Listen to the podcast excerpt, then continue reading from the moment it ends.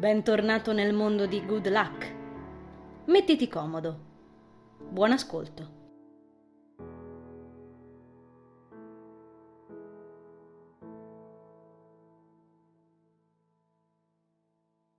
Giorno 12 maggio 2007. Stavo riflettendo sul fatto che negli anni il mio atteggiamento verso la scuola non è cambiato granché.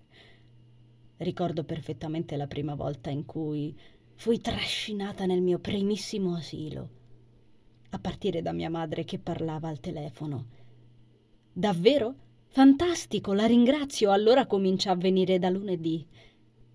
Io mi voltai verso di lei con sospetto, rosicchiando un biscotto e sparpagliando briciole sulle mattonelle del salotto.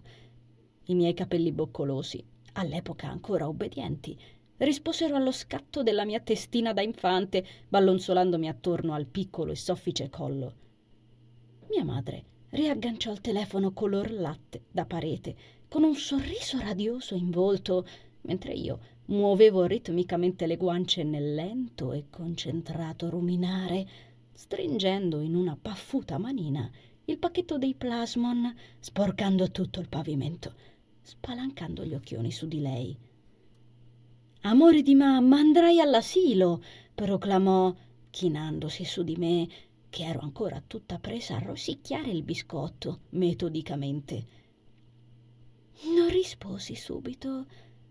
Continuai a mangiucchiare la mia merenda, seduta per terra, guardando fissamente i denti bianchi di mia madre, poi i suoi ridenti occhi chiari. Che è? esternai infine dopo aver lentamente deglutito ed essermela presa comoda. Mia madre scoppiò a ridere e mi sollevò dal pavimento, senza badare alla miriade di molliche.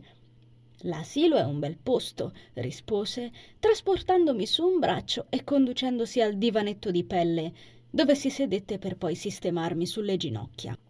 E perché? Perché ci sono tanti bambini come te, mi spiegò con voce mielosa toccandomi il nasino. Un sacco di bambini e bambine con cui giocare e ci saranno le maestre. Ti insegneranno molte cose interessanti.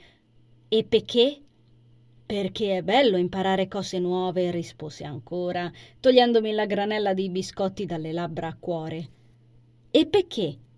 Perché imparando nuove cose si diventa intelligenti, continuò toccandosi la tempia con il dito e sollevando le sopracciglia, sgranando le palpebre. Sì, ma perché devo andare all'asilo? Io voglio andare a Cobaleno, no all'asilo. Arcobaleno era un asilo nido in cui ero abituata a stare frequentemente per qualche ora. Mi piaceva in quel posto rimanermene lì a guardare i bambini che guardavano i film Disney in una stanzetta imbottita da cuscini e dolcetti non mi andava di guardare la tv.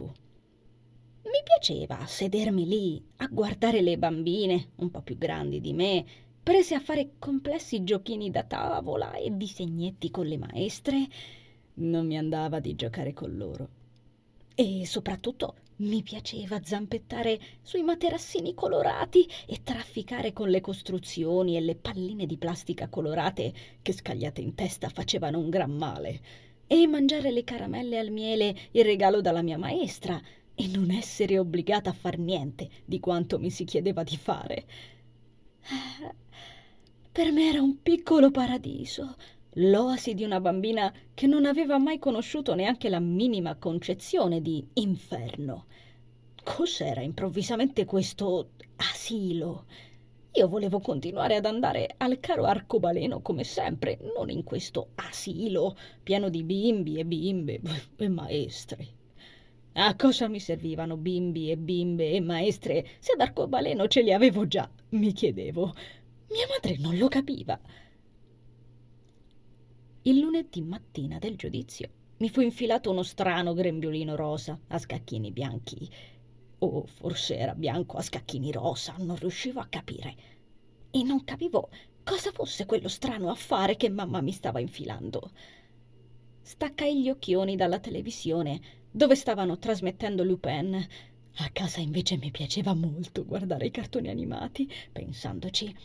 ed evidentemente coltivavo già una certa passione per i gialli sui furti.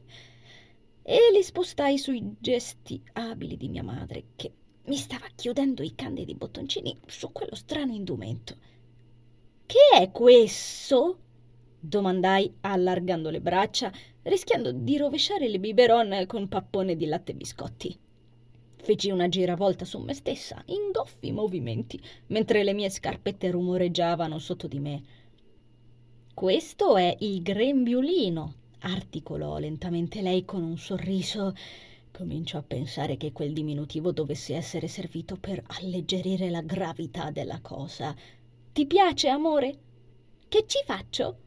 Mia madre rise ed io mi domandai ancora una volta perché rideva se le facevo quel genere di domande brillanti. Serve per non sporcarsi. Ma tanto poi si spocca. Mia madre sospirò. Lo portano tutti i bambini per andare all'asilo. Se si sporca il grembiolino va bene, basta che non si sporca la camicina che ci porti sotto. Ma tanto poi si spocca anche lei Mamma mi prese per mano e spense la televisione, ignorando il mio disappunto. L'episodio non era ancora finito, me lo ricordo benissimo e ho ancora i dubbi su come poteva andare a finire. Vieni, andiamo a salutare papà.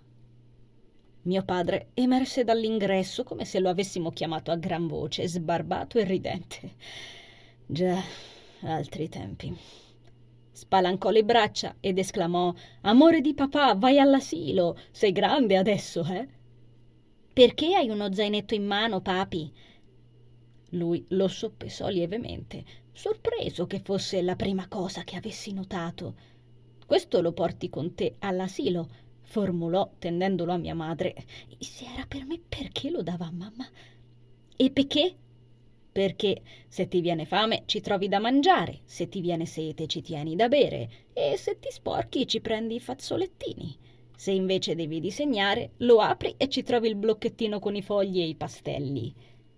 Lo guardai assorta, cominciando a pensare che qualsiasi cosa mi sarebbe servita la sarei andata a cercare dentro lo zainetto magico.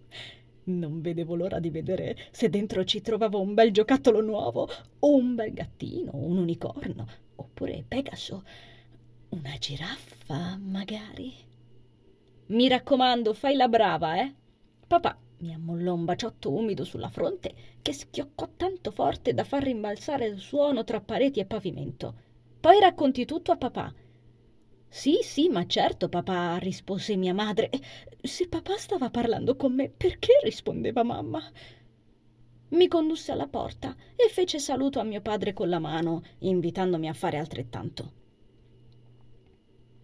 Camminando per le strade della città dove vivevamo all'epoca, che ci avrebbero a breve condotto all'asilo, io continuavo a voltare il cappoccino dietro di me per osservare il famigerato zainetto a righine ballonzolante sulle mie spallucce, leggero come una piuma, domandandomi se un pony per caso c'entrava.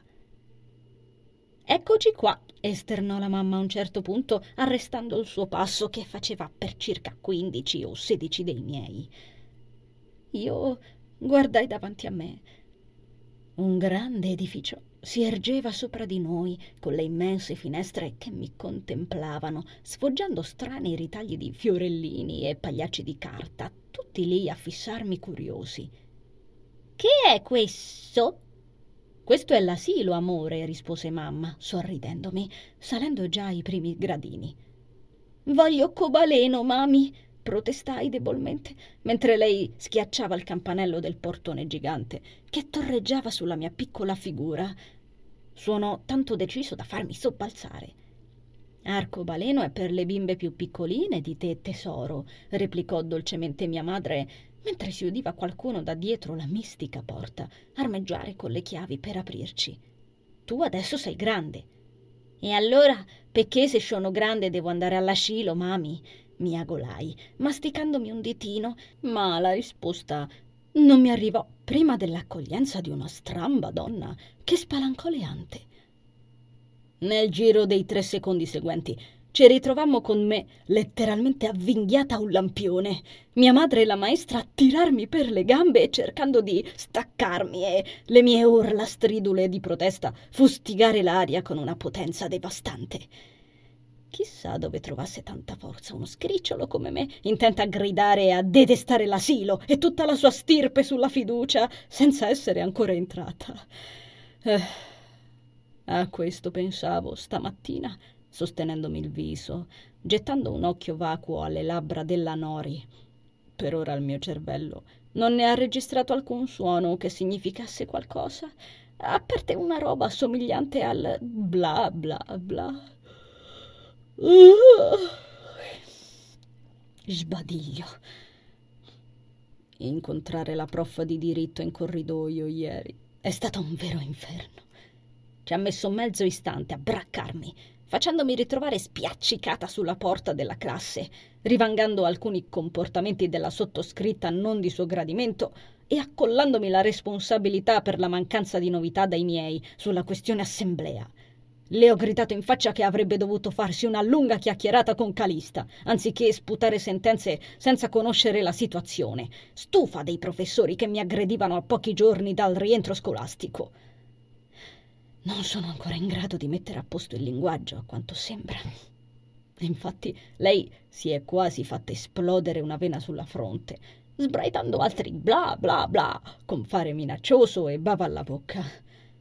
Poi mi ha lasciato in pace, mentre io riflettevo sul fatto che, in parte, ha pure ragione. Io quella lettera di convocazione la tengo ancora nascosta ed è già tanto se non l'ho bruciata nel caminetto della stanza dei miei, come da progetto originale. Dopo quell'incontro funesto mi sono chiusa in bagno e ho riprovato a contattare i miei genitori, parecchio messa alle strette, ma risultati non ne ho avuti. Stavo seriamente pensando di segnalare la loro scomparsa alla polizia, non fosse stato per il mio notare alcuni cambiamenti in casa ogni tanto, come oggetti spostati, pavimenti spazzati e, non meno importante, la loro stanza aperta. Ripenso a ieri, quando ho fatto un salto a casa per finire quel video di doppiaggio al PC e ho ritrovato la porta aperta nella stanza dei miei. Mi si è quasi fermato il cuore in petto. Ignorando ogni ordine disposto da loro in precedenza, mi sono fiondata dentro a indagare ma a parte aver notato l'inquietante ordine, l'odore di pulito e qualche giacca elegante imbustata appoggiata sul divano, non c'erano elementi per capirci ancora niente. Il caminetto aveva qualche tizzone rimasto ardente e celato dalle ceneri, segno che qualcuno era stato lì da poco, mancato nuovamente per un soffio. E segno che no, non posso fidarmi a incontrare Nicholas a casa mia. Avevo iniziato a contare i giorni che mi separavano da venerdì, nonostante abbia provato a non farlo, continuando a darmi intanto appuntamento con Nick durante la ricreazione. È bello che da un po' ci incontriamo alle macchinette, beviamo un caffè e parliamo della musica, anche se non si è ancora ricordato di riprendere il discorso progetto misterioso. Ogni volta che lo vedo mi sembra che la faccia possa andarmi in fiamme. Avendo dovuto rimandare il fantomatico incontro di quel venerdì per via dei suoi impegni, ci vedremo domani. Ma domani in mezzo a quest'ora di diritto sembra ancora parecchio lontano. Uh, altro sbadiglio. Non vedo l'ora di scolarmi un ginseng. Sposto lo sguardo su un certo berretto verde appoggiato sulla cattedra sequestrato dalla Nori all'inizio della lezione. Dopodiché mi concentro su Christophe, la chioma scura adagiata sulle spalle, reclinato in avanti come ogni giorno. Non è più come prima. Non mi parla granché. Se lo fa è solo per qualcosa riguardante compiti e appunti. Porta il cappello in testa molto meno spesso ed è questa la cosa veramente preoccupante. Non mi chiede più se voglio uscire, non mi riempie il telefono con i suoi messaggi, non aspetta me e Teo per fare la strada insieme al ritorno. Sembra che da una sua cosiddetta giornata storta ne siano subentrate altre. Non riesco mai a cogliere l'attimo giusto per parlarne, ammesso che voglia farlo, considerando il suo atteggiamento schivo. Tutto questo mi provoca confusione, dispiacere, ma non il dolore che dovrebbe. È strano rendersene conto. So quanto la cosa debba essere importante, eppure non riesco a soffrirci abbastanza, o quanto forse dovrei. Quanto forse si meriterebbe Chris. Non solo. Il suo comportamento più che altro mi infastidisce ed è un sentimento che non riesco a tollerare. Non sopporto che mi stia ignorando, anche se lui non mi deve niente. Il suo silenzio e il suo distacco mi fanno arrabbiare. Neppure che cosa mi aspettavo. E soprattutto perché dovrei essere arrabbiata. Lui sta passando un brutto periodo ed io mi incazzo. A che serve? E soprattutto quando mai se io mi incazzo importa a qualcuno? Scholz, vai avanti a leggere. Ah, perché avevamo iniziato a leggere? Teo mi salva la vita per l'ennesima volta, indicandomi super velocemente la riga in questione con la punta della matita e rimettendola subito al suo posto, perfettamente allineata alle penne. Oh, che palle! mi schiarisco la voce e attacco con la pallosissima lettura del capitolo sui. Fammi sbirciare il titolo un po'. Ah, sì, sulla proprietà e il possesso qui. Quando sento la mia voce librarsi nell'ambiente taciturno, mi ritrovo, come classico di questa occasione, a pensare quanto vorrei fare doppiaggio e leggere copioni anziché libri noiosi. Nel frattempo mi auguro che la Nori si sia fatta la famosa chiacchierata con Calista o che almeno si prenda una pausa dallo stressarmi e mi lasci il tempo per inventarmi un piano con la dannata lettera che ha appunto rischiato la vita quando mi sono ritrovata ai carboni ardenti nel caminetto dai miei.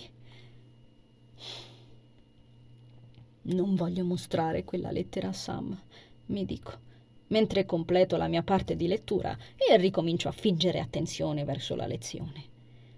L'ho già fatto incazzare quanto basta l'altro giorno, quando ho pensato di fare il mio primo salto a casa dopo diverso tempo. Ripenso a quel giorno in cui il cellulare non aveva spedito i messaggi nei quali avvisavo Lisa che non ci sarei stata per pranzo. Non me ne ero accorta manco per sbaglio. Forse non c'era abbastanza campo e gli sms non sono partiti, o forse avevo finito l'ennesima SOS ricarica e non lo sapevo, ma che ne so. Ignara di tutto, me ne sono rimasta per l'intero pomeriggio a cercare online negozi esoterici, slittando da brani frammentati dei Gorillaz a intere playlist degli articolo 31, provando incautamente a strimpellarci sopra con la chitarra e ritrovandomi una corda sputata in faccia. Ho messo in pausa, brontolando. Mi sono accorta soltanto grazie a Sersha decisa a schiaffeggiarmi e mettere in mostra il tanto temuto spacco sul manico, che avevo delle chiamate perse. Se non mi fossi alzata per appoggiarla sul letto, il Samsung non lo avrei neanche guardato.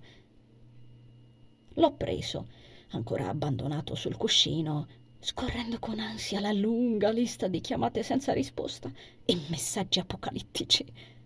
Proprio in quell'istante il cellulare ha ripreso a squillare. Ho deglutito timorosamente e premuto il verde. Samuel era agitatissimo. Mi ha chiesto dove diavolo fossi ancora alle 19.55 e se mi fosse capitato qualcosa. Se mi ero sentita male in strada, perché accidenti non avessi risposto al telefono e tutto il resto. Tale padre, tale figlia. Io ho fissato i resti del mio pranzo poco salutare, sparsi tra tastiere e mattonelle.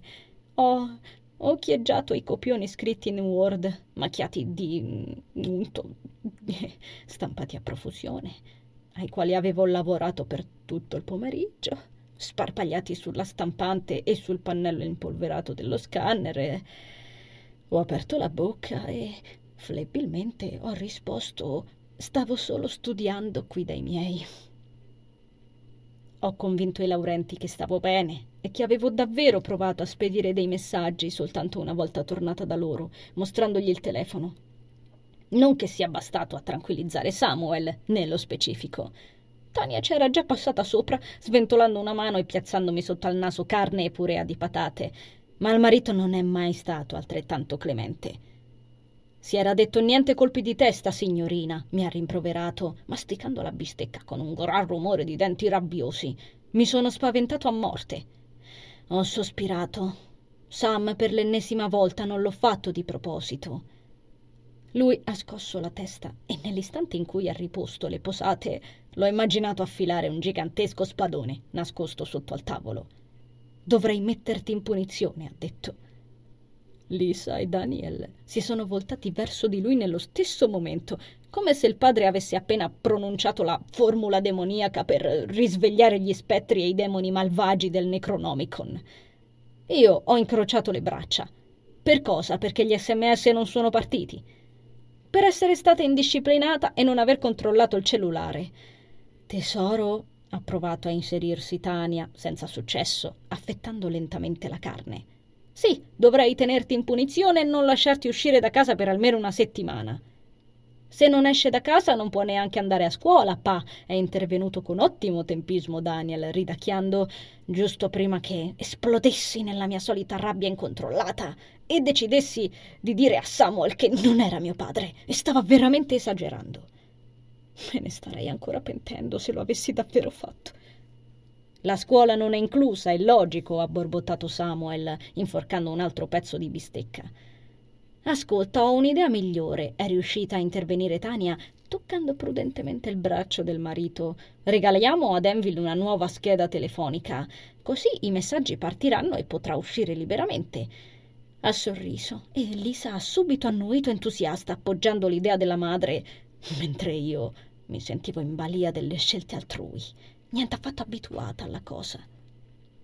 Riflettendoci sono contenta delle tante attenzioni, ma una parte di me sembra essere infinitamente infastidita dagli ordini, dalle imposizioni e dalle sfuriate degli adulti, motivate o meno. Non mi è mai successo in passato. Con i miei solitamente le cose si attorcigliavano su se stesse nel corso delle litigate, per un mio comportamento scorretto o per qualsiasi tipo di contrasto tra me e loro. E finiva sempre che tutti tenevano il muso a tutti e non si risolveva un bel niente. Ah, a meno che non si finisse per infrangere le regole e ottenere quanto si voleva pagandone le spese. O almeno questo facevamo io e mia sorella Karen. Talisa funziona tutto in un altro modo e mi sento come se i Laurenti stessero cercando di addestrare un animale selvatico dagli aculei appuntiti, con tanto di artigli spianati. Non mi fa impazzire come immagine di me, quella di una bestiolina aggressiva pronta a mordere e vorrei farci qualcosa. Ma per ora mi viene in mente solo l'eventuale piano di fuga che avrei attuato nel caso Samuel mi avesse davvero messo in punizione. Già mi immaginavo calarmi dal balcone della camera degli ospiti, aggrappata a un lungo intreccio di lenzuoli e copertine.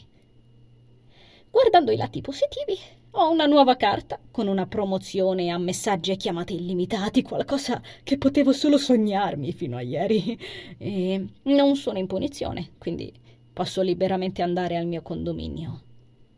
Ovviamente Samuel ha voluto sapere, così come Lisa, perché mi fossi messa a studiare da sola dai miei, invece che a casa loro, con l'aiuto della mia amica, come facevo di recente.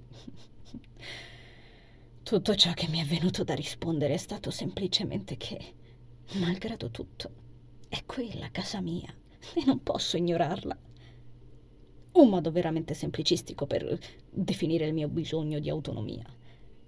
Non me la sono sentita di approfondire dopo quel predicozzo.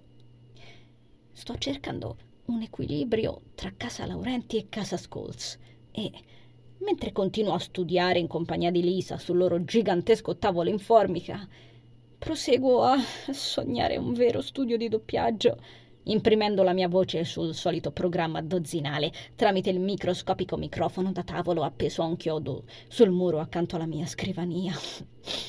Storco il naso. Quanto ne vorrei uno di quelli professionali super fighi, con leggio e tutti i crismi e Gesù, quanto vorrei una camera insonorizzata. Rieco che sogno ad occhi aperti. I voti vanno migliorando, perlomeno. anche se una piccola schiera di docenti sembra non prendermi in simpatia per non so quale ragione. Le cose proseguono a scossoni e tentennamenti, ma credo con una direzione più o meno regolare. Tranne certe notti insonni che si ripetono casualmente, senza un ordine preciso. Stringo meglio i lacci delle Chuck Taylor grigie che indosso, lanciando ogni tanto uno sguardo in direzione del viale alberato da cui aspetto sbucare il pullman, appoggiata a un lampione con la schiena, ripercorrendo con la mente le alzatacce notturne in orari improponibili. Sempre risvegliata dagli incubi ricorrenti, quasi tutti incentrati su Nazar. Nazar che diventa bianco, Nazar che esplode nelle particelle luminose, Nazar che mi si scioglie in una tasca, gocciolando come ghiaccio al sole. Mi è capitato anche di sognare Nazar nel mondo bianco. La gioia iniziale di vederlo, ma siccome in questo sogno, come in quel luogo candido ovunque fosse, non avevo un corpo, continuavo a cercare di avvicinarmi, senza riuscire a raggiungerlo. A un certo punto nel sogno capisco che più mi avvicino, più lui si allontana e cerco di correre e di chiamarlo, ma non ho voce e non riesco a farmi sentire in nessun modo. E si ripete, Nazar che esplode, Nazar che sbiadisce, Nazar che si allontana, Nazar, Nazar e ancora Nazar.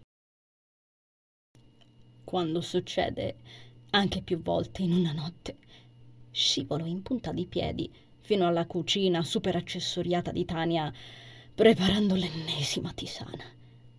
Per passare tempo mentre il bollitore fa il suo lavoro, apro la credenzina delle tisane.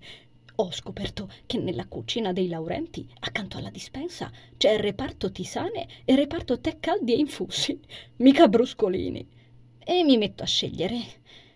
Cosa ci beviamo stanotte, stronzetto di un Nazar, secondo te? Cominciò a borbottare tra me a quel punto. Bustina di valeriana? O magari, maledetto di un Nazar, tiro giù il barattolino con la malva essiccata sminuzzata e filtro quella? Dimmi, Nazar caro, dimmelo tu. Se va bene, lo penso e basta.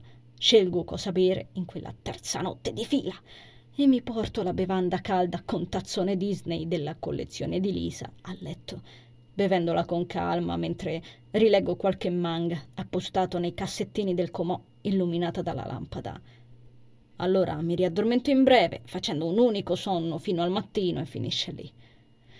Se va male, comincio a brontolare il tutto a voce non proprio bassissima, rischiando di svegliare l'intera casa. E quando me ne rendo conto mi morto la lingua, mi faccio male e lascio cadere per terra le ventimila bustine di infusi che stavo esaminando. Impegnata a raccoglierle, non mi rendo conto di essere finita troppo in profondità sotto la penisola della cucina e rialzandomi mi regalo una gigantesca testata, in sintonia con le bestemmie coperte dallo scatto del tastino sul bollitore. Allora rischio di fracassare la tazzona del dolce Dumbo sul pavimento, versandoci il liquido bollente con mani incerte, e mi trascino in camera ad aspettare si raffreddi un po', prendendo a sbirciare dal balconcino le luci nascoste tra le montagne nere. Pensando intanto, guarda te quanti altri sfortunati cristianucci svegli a quest'ora come sta povera stronza. Cose del genere. Soltanto che poi finisco la tisana, rientro in camera e le cose sono due. O non mi riaddormento più lo stesso, in preda ai pensieri e alle paranoie sui rumori esterni, visto mai si stesse arrampicando un ninja incazzato in vena di chiacchiere sul balconcino e su qualsiasi altra cosa. Oppure continuo a svegliarmi ogni precisa mezz'ora o d'ora, secondo quanto sia in vena di scherzi il mio cervello malefico. Purtroppo è da una di quelle notti in cui è andata male che riemergo questa volta e soltanto sopra al bus ne subisco tutto il peso. Sobbalzo quando un micro bambino piange acutamente massacrandomi un timpano a qualche sedile dietro il mio, rendendomi conto di essermi appisolata e aver perso la mia fermata. Impreco, spingendo il tasto per la prenotazione, arrotolando le cuffie attorno all'MP3. Ah, sto morendo dalla fame, mi ricorda il mio stupidissimo stomaco. Ma so che non si tratta soltanto di questo. Sono in ansia. In ansia perché sto cercando un altro occhio greco e non so proprio in che cosa sto sperando o cosa sto temendo.